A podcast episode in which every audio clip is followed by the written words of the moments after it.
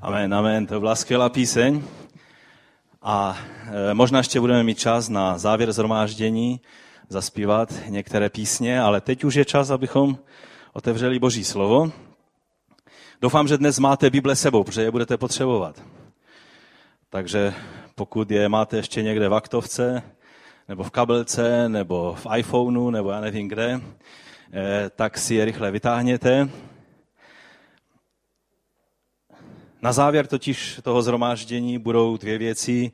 U té jedné budeme potřebovat Bibli a u té druhé prožijeme památku Večeře Páně. Jsem rád, že jsou děti dnes s námi, protože to téma dnešní je takové, které se většinou učí na nedělních besídkách. A tak věřím, že eh, to téma, které dnes, kterým dnes začneme, a eh, k tomu já přečtu slovo z Evangelia Jána z 14. kapitoly, 15. verš.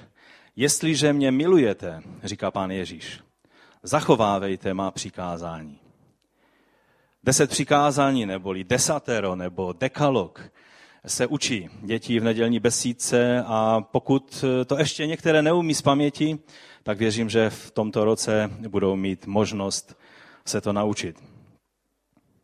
My se tak rádi chlacholíme tím, že se to učí v nedělní vesnice, abychom my dospělí se tím nemuseli zabývat.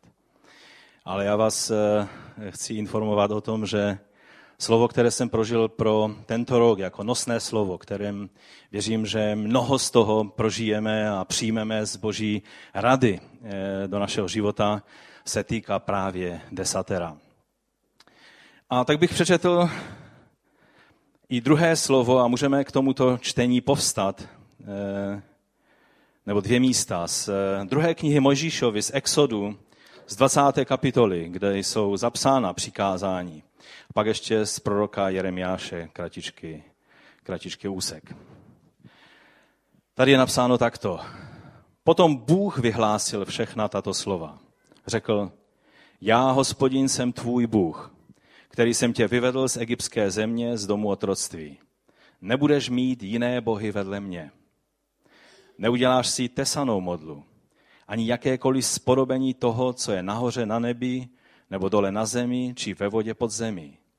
Nebudeš se jim klanět, nebudeš jim otročit, neboť já, hospodin, tvůj Bůh, jsem Bůh žádlivý, který s trestem navštěvuji vinu otců na synech, na třetí i na čtvrté generaci těch, kdo mě nenávidí. Ale prokazují milosrdenství tisícům těch, kdo mě milují a zachovávají mé příkazy. Nebudeš brát jméno hospodina svého Boha nadarmo, protože hospodin nenechá bez trestu toho, kdo bere jeho jméno nadarmo. Pamatuj na sobotní den, abys ho posvětil. Šest dní budeš pracovat a dělat všechnu svoji práci, ale sedmý den je sobota patřící hospodinu, tvému Bohu. Nebudeš dělat žádnou práci ty, ani tvůj syn, ani tvá dcera, tvůj otrok, ani tvá otrokyně, tvé zvíře, ani tvůj příchozí, který je ve tvých branách Protože šest dní hospodin dělal nebesa a zemi, moře a všechno, co je v nich, a sedmý den odpočinul. Proto hospodin požehnal sobotní den a posvětil ho. Ctí svého otce a svou matku, aby se prodloužily tvé dny na zemi, kterou ti dává hospodin tvůj Bůh.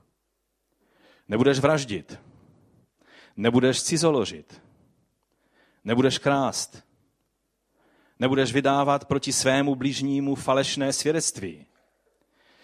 Nebudeš dychtit po domě svého blížního. Nebudeš dychtit po ženě svého blížního, ani po jeho otroku, ani po jeho otrokyní, ani po jeho bíku, ani po jeho oslu, vůbec po ničem, co patří tvému blížnímu. A teď ještě z proroka Jeremiáše z 31. kapitoly 33 a 34. Ale tato je Toto je ta smlouva, kterou uzavřu s domem izraelským po těchto dnech, je hospodinův výrok. Svůj zákon dám do jejich nitra, zapíšu jej na jejich srdce, budu jejich bohem a oni budou mým lidem. Nebudou již učit jeden druhého ani každý svého bratra slovy poznejte hospodina, protože mě budou znát všichni od nejmenšího do největšího, do největšího je hospodinu výrok, protože odpustím jejich vinu a na jejich hřích již nevzpomenu. Otče nebeský, my tě prosíme o to, abys otevřel své živé, věčné a mocné slovo před námi. Pomoz nám, pane, nejenom dnes, ale po celý tento rok, do kterého vstupujeme, rozumět tvému slovu, tvé celé boží radě. Aby se tvé slovo mohlo stát naším duchovním pokrmem, proto abychom mohli růst a sílit a přinášet ovoce pro tebe samotného. Abychom mohli znát tvou vůli a naplňovat ji. O to tě prosíme, Otče, ve jménu Ježíše Krista. Amen. Amen. Můžete se posadit? Eh, když ve 47. roce objevili eh, skutky, eh, teda skutky, svítky v Kumran, v Kumranu u Mrtvého moře, a byl to vlastně největší, daleko největší archeologický objev naší doby, kdy všichni s napětím čekali, co se na těch svících teď ukáže, protože nejstarší tehdy známé úseky starého zákona nebo svítky starého zákona byly z roku 900 tak se teď čekalo, s čím, eh, s čím se ukážou ty svítky. Dnes už víme. A, eh, a já jsem velice rád, že jsem si teď ke konci roku ve Slevě mohl koupit i kumránské svítky, abych je, tento text měl k dispozici, protože doteď jsem vždycky jenom musel to zhánět tak úryvkovitě. Je to, je to obrovské potvrzení věrnosti toho, jak židovští eh, ti písaři, jak oni přepisovali věrně eh, Tóru a celé písmo svaté, že vlastně mezi tím, eh, co bylo k dispozici eh, do roku 47 a mezi tím, co bylo k dispozici po tom objevu, čili svítky o 1100 až 1200 let starší někdy, nebo minimálně o 1000 let starší, tak se ukázalo, že v tom eh, žádný rozdíl není. A ovšem samozřejmě děti ve škole, každý reagoval na tu zprávu jinak. Jeden chlapec zareagoval, když bylo oznámeno, že byly objeveny nové skutky, e, teda nové svítky, já nevím, proč říkám stále skutky, nové svítky u Kumránu a že jsou vlastně, že to jsou svítky starého zákona, tak on říká, no doufám, že neobjevili ještě nějaká další přikázání. E, On tím vyjádřil vlastně pocit, že těch přikázání, které už máme, je dost a není třeba další. E, to byla jeho reakce. Nevím, jaká je reakce tvoje a moje, ale jedno vím, že e, s přikázáními nebo s desaterem každý křesťan tak trošku zápasí, protože neví, jak se k tomu postavit. E, jsme přece křesťané a proto starý zákon už tak nějak eh, přímo na nás neplatí, si někteří myslí. Já vám chci říct, že jsme, eh, jsme povinni znát a přijímat a věřit celému Božímu slovu. A větší část eh, Bible, nevím, jak je to ve vašich Biblích, ale v mé Biblii větší část tvoří starý zákon. Neboli hebrejská Bible, židovská Bible. A je to je slovem Božím jak pro tebe, tak i pro mě nejenom pro Židy. A pak taky i apoštolské spisy e, vlastně Nového zákona, Evangelia, listy, skutky a zjevení. A tak e, jako křesťané vždy, e, vždy tak nějak máme takový zvláštní k tomu přístup, jak se k tomu zachovat, jak vlastně to přijímat, jak si to vysvětlovat. Nekáže se příliš o tom, a na nejvíc na té nedělní besídce se pro pořádek eh, děti s tím seznámí. Mám na vás dotaz. Porušili jste někdy jedno z přikázání desatera? Kdo porušil některé z přikázání desatera? Ti, kteří jste nezvedli ruku, jste teď zrovna porušili jedno z těch přikázání, protože jste zalhali. Nám všem, ale taky i sami sobě. Ano. Myslím si, že není člověka, který by neporušil desatero. A to je vážný problém. Protože desatero je seznam toho, co Bůh od nás žádá a očekává. Po jednom vraždění v Británii na škole, to, co se teď eh, v poslední době stále ve více zemích objevuje, tak eh, celá země byla v šoku a tak žádali vyjádření jednoho člena britského parlamentu, který byl po ruce. A on cítil, že teď je váha na něm, co řekne, tak, tak řekl, že přišel čas, kdybychom si měli vytvořit něco podobného, jako je desatero. Abychom eh, dokázali lidi eh, vyučovat, co je správné a co ne. Víte, to je zarážející. Země, kde desatero bylo vždy součástí nejenom církve, ale i společnosti. On vlastně, ten člen toho parlamentu, řekl něco, co v tomto světě dnes je velice populární. K tomu, abychom mohli být eh, etičtí a morální a chovat se slušně, nepotřebujeme desatero. Komunisté to vyřešili svým desaterem, že? To bylo, jak, jak se tomu říkalo, eh, morální kodex komunisty, nebo jak se tomu říkalo, nevím už přesně, dobře, že je to za námi ale ono vlastně neudělali nic jiného, než ošmajzli, jak se říká tady na Slesku, prostě desatero. Eh, samozřejmě s úpravami, protože ne všechny věci jim tam, jim tam seděly samozřejmě. A takhle k tomu přistupuje každá společnost. To, co se jim líbí, z desatera si vemou, to, co se jim nelíbí nebo tomu nerozumí, odloží a tak nějak se s tím snaží vypořádat a vlastně dnes je situace taková, že každý si vytváří své desatero nebo svůj žebříček eh, toho, co je správné a není správné. A v postmoderní společnosti vlastně se to tak bere, že to tak má být. To, co je správné pro tebe, přece já nemohu posuzovat, co je pro tebe správné. Ty musíš vědět, co je správné pro tebe a já zase, co je správné pro mě. A tak nějak se budeme snažit, abychom si příliš nelezli eh, do zelí a příliš, eh, protože říká se, že svoboda moje končí tam, kde začíná svoboda druhého člověka. Když bych měl narušit svobodu druhého člověka, už samozřejmě na to nemám právo. A tak každá, každá společnost se snaží nějakým způsobem vypořádat eh, s, s pravidly eh, pro život.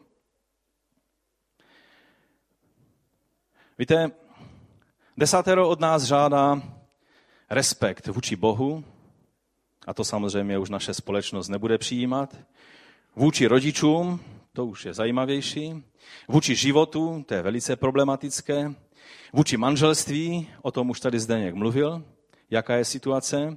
Vůči vlastnictví, to jsou taky sporné názory. A taky vůči pravdě. Problém je, že co je pravda? Dnes v dnešním světě pravda je velice relativní pojem. A já vám chci říct, že není nic tak aktuálního, jako se právě vrátit k tomu, že si uvědomíme, že existují pravidla, přikázání, která dal Bůh a že každý člověk bude skládat účty z toho, jak se k ním postavil. A to jak žít, tak křesťan, ale taky každý muslim, každý ateista, každý buddhista, každý hinduista, protože Bůh dal tato pravidla pro všechny lidi, nejenom pro Židy na Sinaji. Bez přikázání není možný život. Jsou nám potřebná. Bez pravidel není možná vlastně žádná aktivita na této zemi. Představte si dítě, kterému by se nelíbilo přikázání nesahej na horká kamna. Velice rychle se přesvědčí o tom, že, to, že ten příkaz nebyl aby mu, proto, aby mu komplikoval život a omezoval jeho svobodu, ale že to byla pro něj ochrana. Je to tak? Rodič to nedává proto, že, chce, že má radost z toho, že omezuje život svého dítěte, ale protože ví, že je to ochrana pro to dítě. A Bůh jedná s námi úplně stejným způsobem. Naše společnost je bez ochrany, protože opustila boží pravidla pro život. Mnohdy je už ani neznáme. Nebojte se, nebudu se vás ptát, kdo z vás zná z paměti desatero. V Americe, v té křesťanské zemi, když dělali průzkum, tak zjistili, že 97% lidí říká, že, že, že eh, boží přikázání jsou velice důležitá a prospěšná. A pak, když jim položili druhou otázku, tak jenom 5% z těch lidí dokázalo vyjmenovat z paměti alespoň tři přikázání. Myslíte, že, na, že my jsme na tom lépe? Teď mám pokušení to zkoušet, ale nebudu. Myslím si, že je čas, abychom se věnovali eh, těmto věcem více. Dnešní společnost se spíše řídí, řídí ona se i řídí do, do, do velice nebezpečné polohy, ale řídí heslem, jak to cítím, jak to vnímám, je důležitější, než co, já, co, co dělám. Je to vlastně součást eh, postmoderní filozofie. A to zasahuje vlastně i do, i do kriminálních činů. Mnohem více se dneska eh, zabývají všichni odborníci tím, proč ten daný člověk to udělal, co udělal. On vraždil, jo, ale on možná má nějaké trauma, kvůli čemu to udělal. Možná, možná měl takový nebo onaký důvod. Možná to udělal pod vlivem takové látky nebo onaké látky. A jako by to omlouvalo to, co se stalo. To, jak jednáme, je důležité. Ať to cítíme a vnímáme tak nebo onak, počítá se to, co děláme. To jsou jenom takové ty sociologické eh, důvody, které ukazují na potřebnost desatera. Ale můj, to, bylo, to byl takový trošku úvod. A ještě se k těmto věcem budeme vracet z různých úhlů v těch eh, dalí pán dalších týdnech a možná i měsících. Ale teď bych přešel v tom mém prvním bodu k tomu, eh, proč je to tak důležité. Především je to důležité z toho důvodu, ne proto, že to uspořádá nějak náš život a že, že nám to pomůže žít eh, prospěšně a ovocně, ale především proto, že Bůh řekl všechna tato slova, tak je napsáno na začátku té 20. kapitoly Exodu. Bůh řekl všechna tato slova. Když to Bůh řekl, pak je to životně důležité pro mě i pro tebe. Přikázání pocházejí totiž z jeho charakteru. Vycházejí z toho, jaký je Bůh a ne, eh, jak bych si to představoval já nebo ty.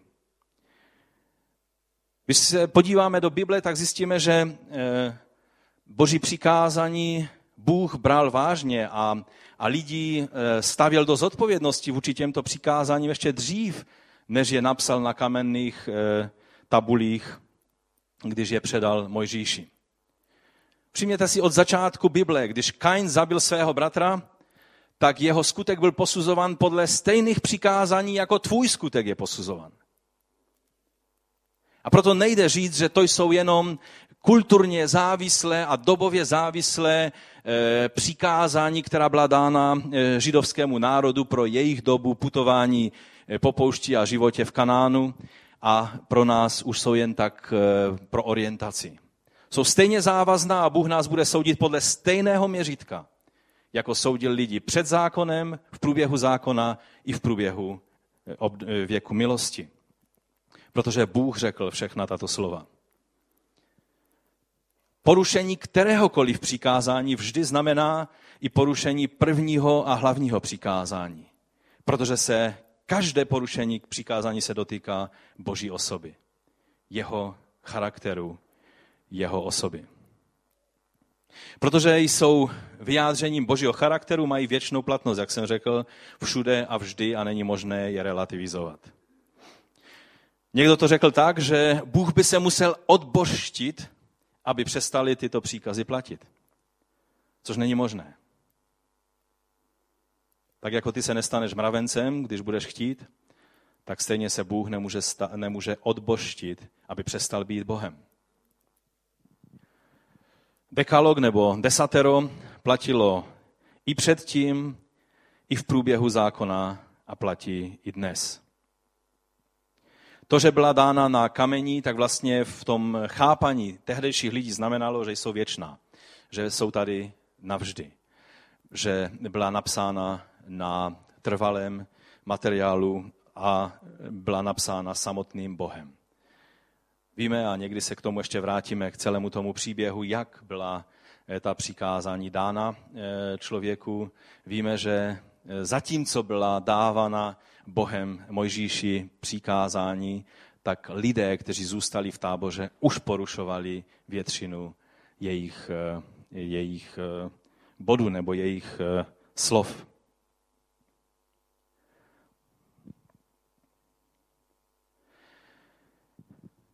Víte, někdy si myslíme, že když máme lepší technologie a když jsme vzdělanější a moudřejší a bohatší, takže společnost se bude mít lépe. Je pravda, že po zavedení elektrické energie, třeba v Británii dělali takový průzkum, že od momentu, kdy zavedli eh, pouliční osvětlení, tak klesla kriminalita. To je pravda. Protože když je na člověka vidět, tak se hůř dělá to, co se lépe dělá ve tmě, to říká i Bible, že? Že ti, kteří chtěli, chtějí páchat zlé věci, dělají to ve tmě. Ale technologie, ani vzdělání, ani bohatství není řešením. Ale pouze návrat k braní vážně božích názorů. Více vzdělání produkuje pouze vzdělanější hříšníky. Vzdělanější zloděj možná nekrade v samoobsluze, ale k té krádeži používá celý svůj intelekt a proto ta jeho krádež je víc důmyslná a proto i škodlivější. Více technologií vede k tomu, že tyto technologie slouží především k rozmnožování hříchů a až potom k něčemu dobrému.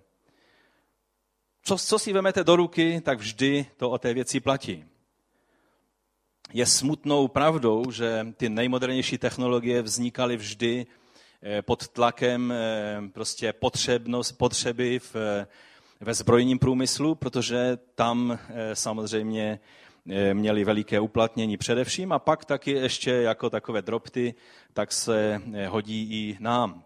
Každá věc, ať vezmeme internet, ať vezmeme mobil, když bych teda jmenoval dvě eh, z takových dost všeobecných věcí, které ovlivnily náš život, tak je mnohem více toho zlého, než toho dobrého, které se používá, k čemu se používá tyhle nástroje. Je to smutná pravda, protože hříšník z technologií je pouze hříšník, který hřeší víc sofistikovaně. V době, kdy eh, se mluví o vyučování o sexu na školách formou zábavy a dobré legrace a prostě takovým tím způsobem, že vlastně, vlastně je to jedna velká legrace. A je to v době, kdy vlastně desatero přikázání děti už nemají o něm ani ponětí ve školách. Myslím si, že vypovídá o tom, kam se dostala naše společnost.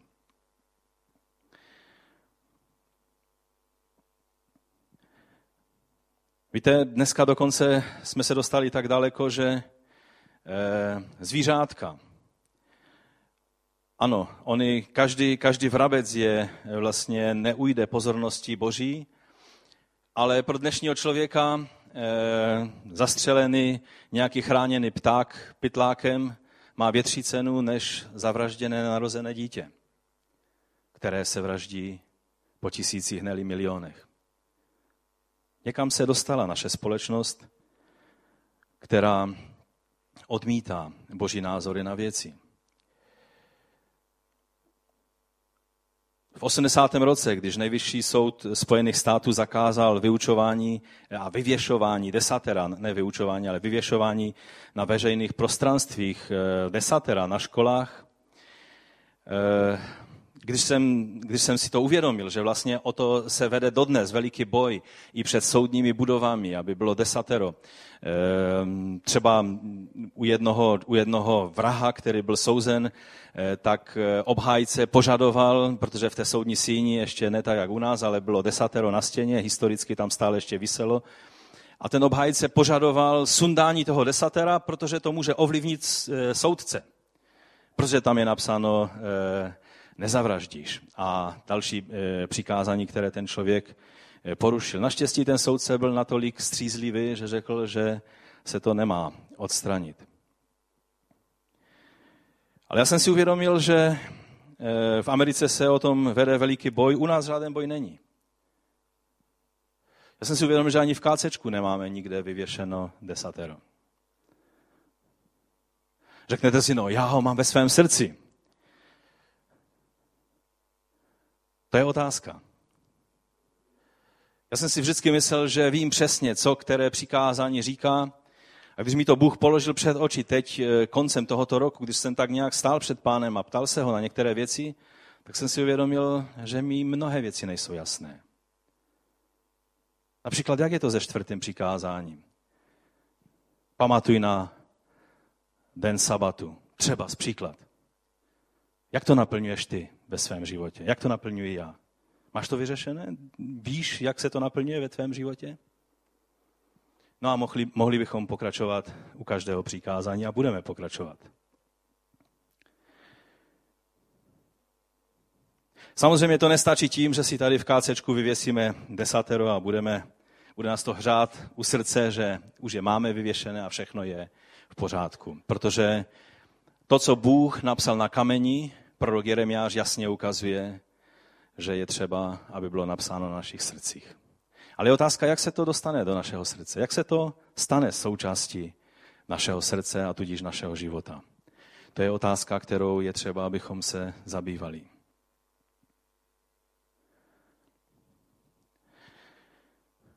Můj druhý bod eh, se týká eh, takové té, co jsem už v úvodu naznačil, takové té eh, časté věty, kterou rychle vždycky dodáváme, když se mluví o zákoně a o, přikázání a o desateru. Jsme přece v Novém zákoně, nejsme pod zákonem, ale pod milostí. Co to pro nás znamená? Jaký, jaký, má, jaký má zákon, jakou má platnost, nebo jaké mají desatero eh, božích přikázání platnost eh, pro naše životy. Víte, je dobré si všimnout, jak jsme četli ten text, tak je dobré si všimnout, že desatero nezačíná příkazy a zákazy, ale čím začíná?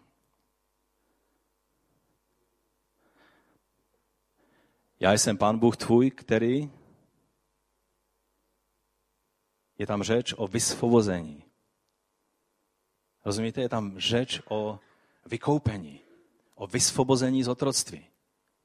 Desatero začíná zprávou o tom, že nás Bůh vysvobodil. Začíná zprávou o tom, že On je ten, který nám dává svobodu. A celé desatero má smysl jenom proto, že nám Bůh daroval svobodu v Ježíši Kristu. Jinak by nemělo smysl. Samozřejmě ten původní význam byl, že se boží lid mohl vůbec Eh, vyskytnout skrze Boží milost, že byl vyveden z otroctví egyptské země, ale je to obrovským obrazem toho, že jsme byli vysvobozeni z otroctví eh, my skrze oběť Pána Ježíše Krista. Ježíš vzal na sebe za nás trest zákona, za naše přestoupení, abychom nezahynuli, ale mohli žít. Ten trest, který každý člověk když poruší eh, boží přikázání, vztahuje na sebe.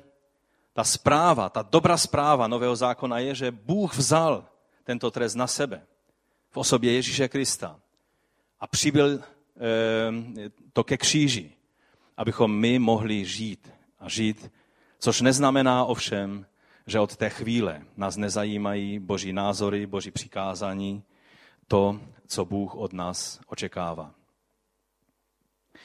Přikázání, tak to, jak je dodržujeme, jsou totiž teploměrem naší lásky k Bohu i k lidem. Ukazují, jak jsme na tom s přijímáním milosti. Jsou zrcadlem toho, co jak to s námi eh, s přijímáním Boží milosti je. A víte, většina z vás určitě v koupelně máte e, zrcadlo a pod zrcadlem je co? Většinou umyvadlo, že? Tak nějak to prakticky souvisí spolu. Eh, nebojte se, ty příklady nebudou nějaké složité dnes. Jsme po novém roce, potřebujeme si trošku oddechnout. V zrcadle zhlédneme to, co je třeba napravit a v zrcadle se neumíješ. Umíješ se v umyvadle. Zrcadlo slouží k tomu, abys uviděl ovšem svůj stav. A proto desatero neslouží k tomu, abychom se skrze desatero očišťovali. Není možné získat spásu skrze dodržování desatera. Ale když jsme byli vykoupeni, když, bylo za nás, když byla za nás zaplacená velká cena, tak milost se projevuje tím, že budeme dodržovat Boží přikázání. Jak to je tam v tom verši? Jestliže mě milujete, zachovávejte má přikázání. To zní hodně starozákonně, že? To řekl pán Ježíš. Jako součást novozákonní dobré zprávy. Víte, pokud čteme celou Boží radu, celé Boží slovo, pak si uvědomíme, že nový zákon nic z desatera neruší, ale dává na, na pravé místo, na správné místo. Žádá od nás naopak ještě více, než si mysleli židé, že Boží zákon žádá od nich. Tak jak to vystihnul jeden jeden kmenový vůdce eh, nějaké takové židovské komunity ve starověku, když řekl, že by raději měl 7777 eh, přikázání a zákazů v tom jejich systému, než desatero v křesťan, podle křesťanů, protože desatero vyžaduje celé srdce člověka. Kdežto těch 7777 přikázání ti dává docela dobrou svobodu, jak se jim vyhnout. Myslím si, že to vystihnul hodně dobře. Tak, jak pán Ježíš ukázal přikázání, v kázání nahoře, nám nedává úniku. Nový zákon zdůrazňuje také další věc, a to je, že schopnost dodržet Boží vůli není z nás, ale skrze milost Boží a ze zmocnění Ducha Svatého nejsme schopni sami ze sebe dodržovat eh, nebo splnit boží požadavky. A také nám nový zákon ukazuje, že svoboda v Bohu neznamená méně přikázání, ale správné naplňování těch přikázání. Vystihnutí podstaty a ne ceremoniální formality, která leží na povrchu. Často se cituje pána Ježíše, eh, když řekl, že nepřišel zákon zrušit, ale naplnit. A cituje se to ve smyslu, že když on jej naplnil, už ho nemusím naplňovat ani já, ani ty. U Matouše v páté kapitole od 17. verše je řečeno, nedomnívejte se, že jsem přišel zrušit zákon nebo proroky. Nepřišel jsem je zrušit, nebrž naplnit. Ale poslouchejte, co pán Ježíš mluví dále. Neboť amen pravím vám, dokud nepomíne nebe a země, pominula už nebe a pominula, teda pominulo už nebe a pominula země? Stále ještě ne, že? Dokud nepomíne nebe a země, nepomíne jediné nejmenší písmenko. V tomto týdnu jsem četl debatu mezi, mezi řečtináři, protože jim tam v tom programu nehledalo jedno řecké slovo. A problém byl, že, že tam prostě byla chyba a jedna malinká čárečka, která se pod písmenkem velice zřídka v řečtině používá, prostě nebyla použita. A ten program nebyl schopen prostě to slovo najít, protože tam byla chyba.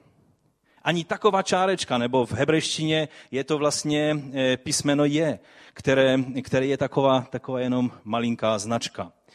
A ani, tady je řečeno, že ani to nejmenší písmenko, ani jedna čárka ze zákona, dokud se to všechno nestane. Že nepomíne.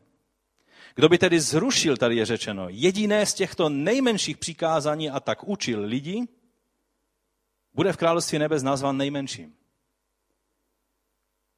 Kdo by je však učil, činil a učil, ten bude v království nebes nazvan velkým. Neboť vám pravím, nebude-li vaše spravedlnost o mnoho převyšovat spravedlnost učitelů zákona a farizeů, do království nebes určitě nevstoupíte. Nevím, jak na vás, na mě to slovo působí hodně závazně. Já znám všechny takové ty vysvětlení, ano, naše spravedlnost v Ježíši Kristu, protože jsme ospravedlněni v Kristu, proto naše spravedlnost je větší než farizeu a zákonníků. Jste si jistí, že to Ježíš takhle myslel? Co když ti myslel, že náš život má být čestnější, svatější, spravedlnější, upřímnější, méně pokrytecky, méně hříšný, než byl život farizeů a učenců písma v novozákonní době. Tak nějak se mi zdá, že to je mnohem blíž tomu, co Ježíš mohl myslet. A tu naši vytáčku, kterou jako křesťané jsme si vytvořili, tou si vždycky uchlacholíme ten pocit, že to slovo míří někam mnohem hlouběji a mnohem závazněji, než bychom rádi připustili. Je to tak? Tady je jedna věc, která je důležitá, že to slovo, že nepřišel zrušit, ale naplnit, tak eh, velice často se složitě vysvětluje, že naplnit to znamená, že on naplnil zákon, on naplnil veškeré požadavky zákona a proto my už je naplňovat nemusíme, protože je Ježíš naplnil za nás. To slovo, protože Ježíš mluvil samozřejmě hebrejsky nebo možná aramejsky, ale poslední, poslední poznatky eh, ukazují stále více na to, že, že se běžně mluvilo hebrejsky v kruzích rabínů a učitelů a Ježíš jedním z nich byl, tak eh, to slovo znamenalo spíše než naplnit ve smyslu naplnění a tudíž můžeme je odložit, protože jsou naplněně, naplněné. To slovo znamená postavit do správného světla. Postavit do správné míry, na správné místo. V tom smyslu. Víte, pán Ježíš totiž eh, ve své polemice, když, když možná tím budeme eh, mít možnost procházet v dalších týdnech, ve své polemice s farizeji a zákonníky nikdy neřekl, že přikázání boží nejsou důležitá a že už jsou zrušena, ale vždy ukazoval na podstatu, o co Bohu šlo, a odhaloval jejich povrchní, pokrytecké a, a e, takové to alibistické používání přikázání, kdy oni z, z těch, z těch desat, deseti přikázání vytvořili 613 různých podpříkazů a nákazů, které spíš zkomplikovaly to, oč Bohu šlo, než aby postavili na světlo Boží pro lidi, Boží záměry, aby je mohli naplňovat. Nejlépe je to vidět na, na všech příkazech a zákazech a, a komplikovaném systému, kterými se řídili e, příkazy kolem sabatu. Tam je vidět, tak jak pán Ježíš eh, řekl, že byl stvořen sabat pro člověka, to znamená, aby byl požehnáním pro člověka. A oni z toho vytvořili takový systém, že to bylo neúnosné i pro ně samotné. A od, úplně otočili na hlavu to, oč Bohu šlo. A Ježíš takové věci nezrušil, aby mávnul rukou, že na tom nezáleží, ale ukazoval tu podstatu, o kterou Ježíši šlo. Ať vezmeme kterékoliv církevní otce, staré církve eh, prvních století, anebo i velké kazatele Božího slova eh, po reformaci, nebo můžete klidně vzít i velké boží muže ze středověku a, a eh, všechny ty, kterým, kterým se jednalo o naplňování boží vůle, tak vždy u nich najdete veliký důraz na dodržování božích přikázání. A to mě vede k přesvědčení, že to dnešní křesťanství, které tak nějak lehce se s tím vypořádalo a běží si svou cestou, že asi zřejmě bude víc v omylu, než ti všichni, kteří v pokoře naplňovali Boží vůli v celé době eh, eh, dějin církve. Až vezmeme Wesleyho, ten dokonce řekl tak radikální větu, že že je třeba kázat 90% zákona a pak 10% milosti, aby to fungovalo. Spurgeon a další. Jeden z prvních misionářů nové doby, asi před 200 lety, Henry Martin, byl to skvělý cambridgeský matematik, a on byl takový, jako matematikové jsou, kde je Kamil, ať ho neurazím, že tak mají prostě věci přesně eh, uspořádané v tom systému, že? On šel jako misionář do Indie a tak to vzal tak od podlahy. No a první dvě třetiny prvního roku nedělal nic jiného, než vyučoval Tóru a proroky eh, ty lidi eh, v Indii, ty, ty, ty Indy. A když už bylo, a ve svém deníčku si pak zapsal, když už bylo vlastně pomalu tři čtvrtě roku pryč, tak říká, no snad už teď jsem měl možnost jim vysvětlit boží zákon, a učení proroků, že bych mohl začít vyučovat o boží milosti a o evangeliu. Víte, nám to zní úplně šíleně. My se snažíme lidi na ulici ujišťovat, že o nic nejde, že jde o naplnění jejich života, aby, aby prostě dostali správný smysl života a o nějakých božích požadavcích raději tak mě pomlčíme.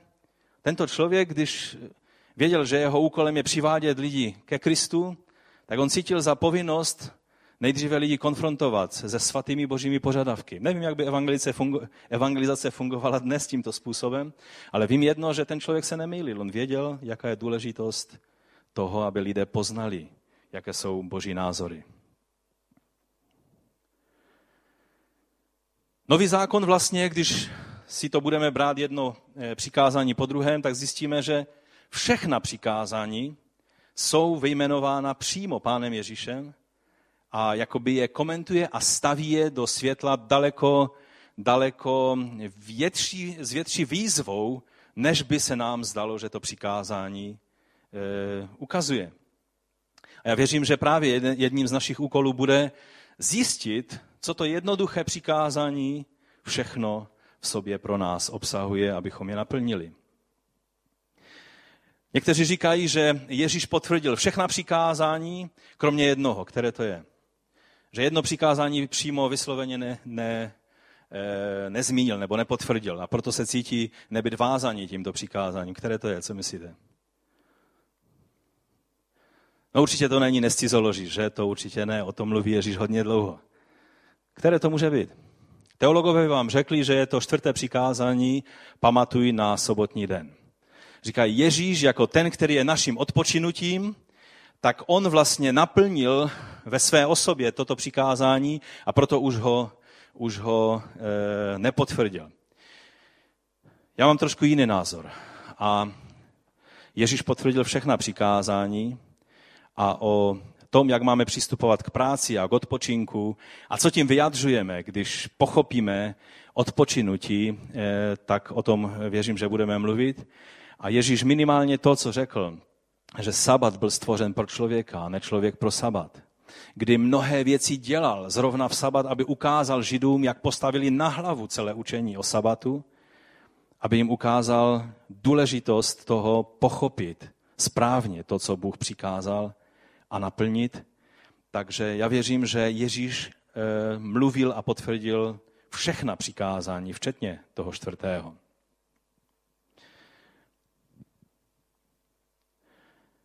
Takže když se podíváme jenom letmě, abychom nemluvili o něčem, co si ani pořádně tady takový nějaký ten souhrn neřekneme, tak dovolte ještě, abych na závěr řekl nějaký takový souhrn těch deseti přikázání. První přikázání nám ukazuje jedinečnou boží suverenitu, který jediný dokáže říct, nikdo jiný to nedokáže říct. Já jsem hospodin a žádný jiný není. U Izajáše ve 45. kapitole to Bůh takto říká. Já jsem hospodin, žádný jiný není. Nikdo jiný nemá možnost toto říct. Druhé přikázání mluví o tom, že máme uctívat správného Boha správným způsobem. Záleží na tom, jak uctíváme Boha a záleží především na tom, koho uctíváme. Mnozí lidé v dnešním světě vám řeknou, jen věř, je jedno, v co věříš, jen aby tvá víra byla silná. Mnozí věří ve, v sebe samého. Já už nevěřím nikomu, já věřím v sebe sama. Takže druhé přikázání nám ukazuje, že musíme věřit a uctívat správného Boha správným způsobem. Třetí přikázání mluví o tom, že Bůh je úctyhodný a že k němu máme přistupovat s úctou a s respektem. Dokonce jeho jméno je svaté. A máme to brát vážně a uvědomit si, co to všechno znamená. Čtvrté přikázání mluví o sedmém dní a ukazuje nám, že Bůh je nad každou záležitostí našeho života. Také nám ukazuje, že On je stvořitelem, a také nám ukazuje, že máme pracovat, ale také i odpočívat, protože nás takto Bůh stvořil. Bůh nás stvořil jako bytosti cyklické, které potřebují vždy pracovat a pak se zastavit. A zase pracovat a zase se zastavit. Tak to nás stvořil. Páté přikázání je o respektování autorit, především rodičovské autority, ale i obecně o autoritách. Šesté přikázání mluví o boží suverenitě ohledně konce lidského života. Ty a já nemáme právo vzít osud lidského života do svých rukou a své volně o něm rozhodovat. Sedmé přikázání mluví o tom, že Bůh je Bohem čistoty a věrnosti. Ale také radosti, protože eh, to přikázání dbá na to, aby radost manželství nebyla nikým ani ničím narušena. Osmé přikázání nám říká, že si nemůžeme vzít nic z toho, co patří někomu jinému. Jak jednoduché a přitom je třeba o tom hodně mluvit. Deváté přikázání mluví o tom, že máme mluvit pravdu a nelhat. Ano, když prezident Masaryk zdůraznil toto pravidlo, tak on vycházel z Bible, protože on si, on si vážil Božího slova. No a desáté přikázání mluví o tom, že nemáme toužit mít to, co nám Bůh nedal. To vyžaduje víru v boží zaopatření. Než závidět druhému, co má, máme důvěřovat, že se Bůh o nás postará. A nemáme dychtit po věcech, které vidíme u toho druhého. Když bychom mluvili o celém božím zákoně, tak eh, se ho dá rozdělit, eh, nebo eh, dá se, dá se vidět několik vrstev nebo několik druhů zákona, protože zákon není, není jenom jednotvárný, ale obsahoval vlastně desatero, když bylo rozšířeno do celého zákona, tak obsahoval jak ceremoniální část zákona, všechny oběti a, a omývání a všechno to, co, se, co, bylo, co bylo před obrazem toho, co Ježíš vykonal ve své dokonalé oběti. A také obsahoval eh, zákon i civilní. Civilní zákonník pro Izraelce. Jenom pro zajímavost, jejich civilní zákonník, který vidíme ve starém zákoně, byl dost odlišný od našeho civilního zákonníku, který je postaven na tom, že prostě když děl, někdo dělá něco špatně, tak, ho, tak se ho zavře do vězení. Měli v Izraeli nějaké vězení? Prosím? Neměli. Jak oni to řešili?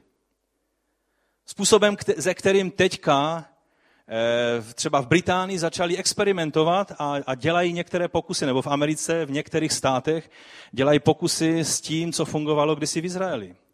Když si udělal něco, co mělo být potrestáno, eh, že si byl o hlavu kratší, tak se to řešilo tímto způsobem. Samozřejmě v dnešním světě je to hodně problematické, nechci teď o tom mluvit.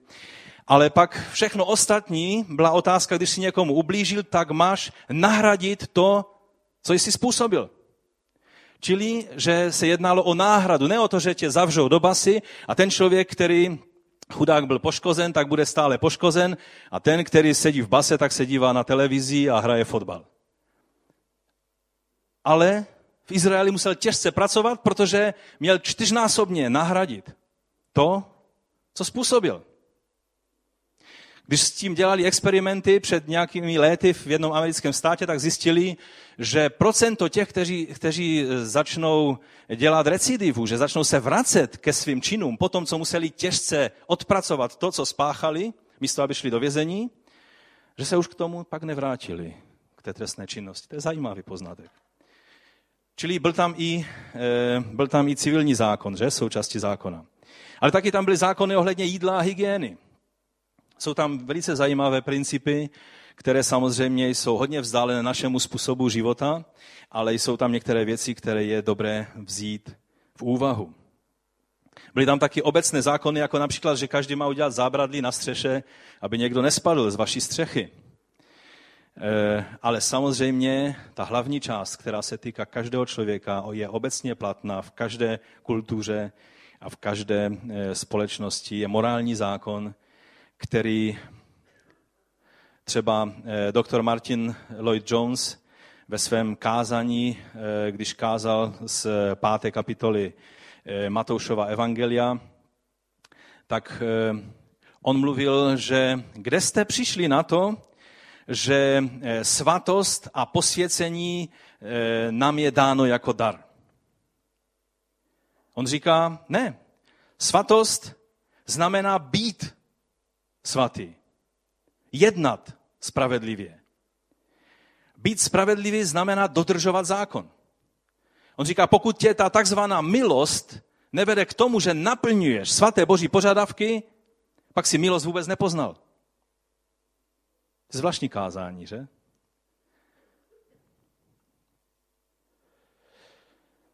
Takže budeme o těchto věcech mluvit. Budeme se věnovat těmto věcem. Budeme hledat Boží světlo do těchto jednotlivých přikázání, abychom, abychom mohli, mohli růst v poznání toho, co Bůh od nás čeká. A já věřím, že na konci tohoto roku budeme zralejšími křesťany, budeme víc rozumět Božímu jednání s člověkem a především naše životy budou ve světle před Bohem. Protože když žijeme v Boží milosti, je třeba, abychom naplňovali Boží vůli.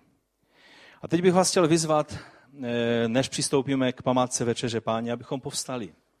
A každý, kdo cítíte, že je to něco, co, co souvisí s tvým životem, že je to něco, po čem toužíš, poznat Boží, Boží přikázání, tak jak řekl Ježíš, jestliže mě milujete, zachovávejte má přikázání, tak nechceš uhnout pohledem před touto výzvou, ale chceš ji přijmout do svého života a prosit, pane, pomoz mi, abych každé jedno tvé přikázání mohl z tvé milosti a z moci Ducha Svatého naplnit ve svém životě.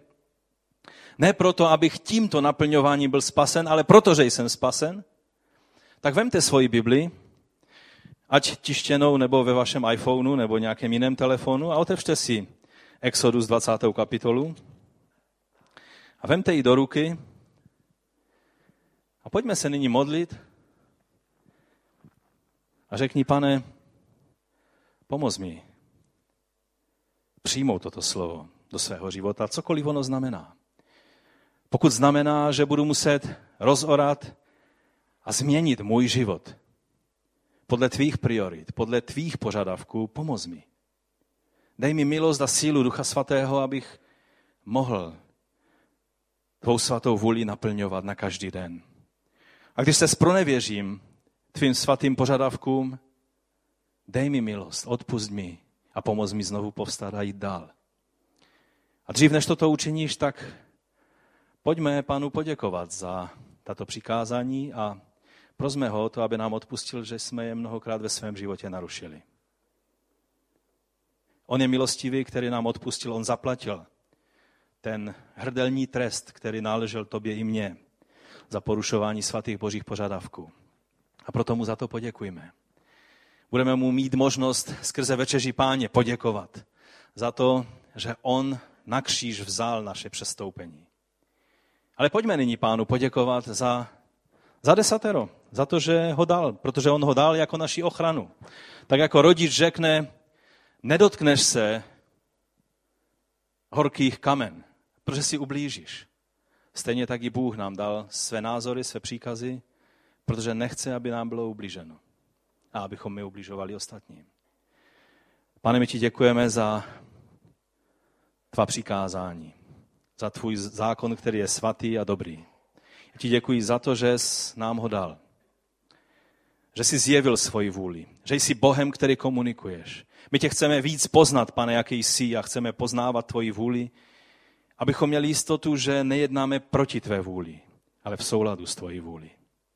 Tak nám k tomu pomoz, pane. Odpust nám, kdykoliv jsme přestoupili, ať vědomky nebo nevědomně, tvá přikázání. Pane, odpust nám, že jsme jim dokonce nevěnovali pozornost. Že jsme je tak nějak opomíjeli v božím slovu a, a říkali si, že na tom přece nezáleží. Když tobě na tom, pane Ježíši, záleželo, záleží na tom i nám. Toužíme je naplňovat. Pomoz nám v tom. Amen. Amen, amen. Ať vás pán požehná, když budete naplňovat boží přikázání ve svém životě. A teď přistupme eh, k večeři páně a poprosím čtyři bratři, aby přišli tady dopředu z rady sboru.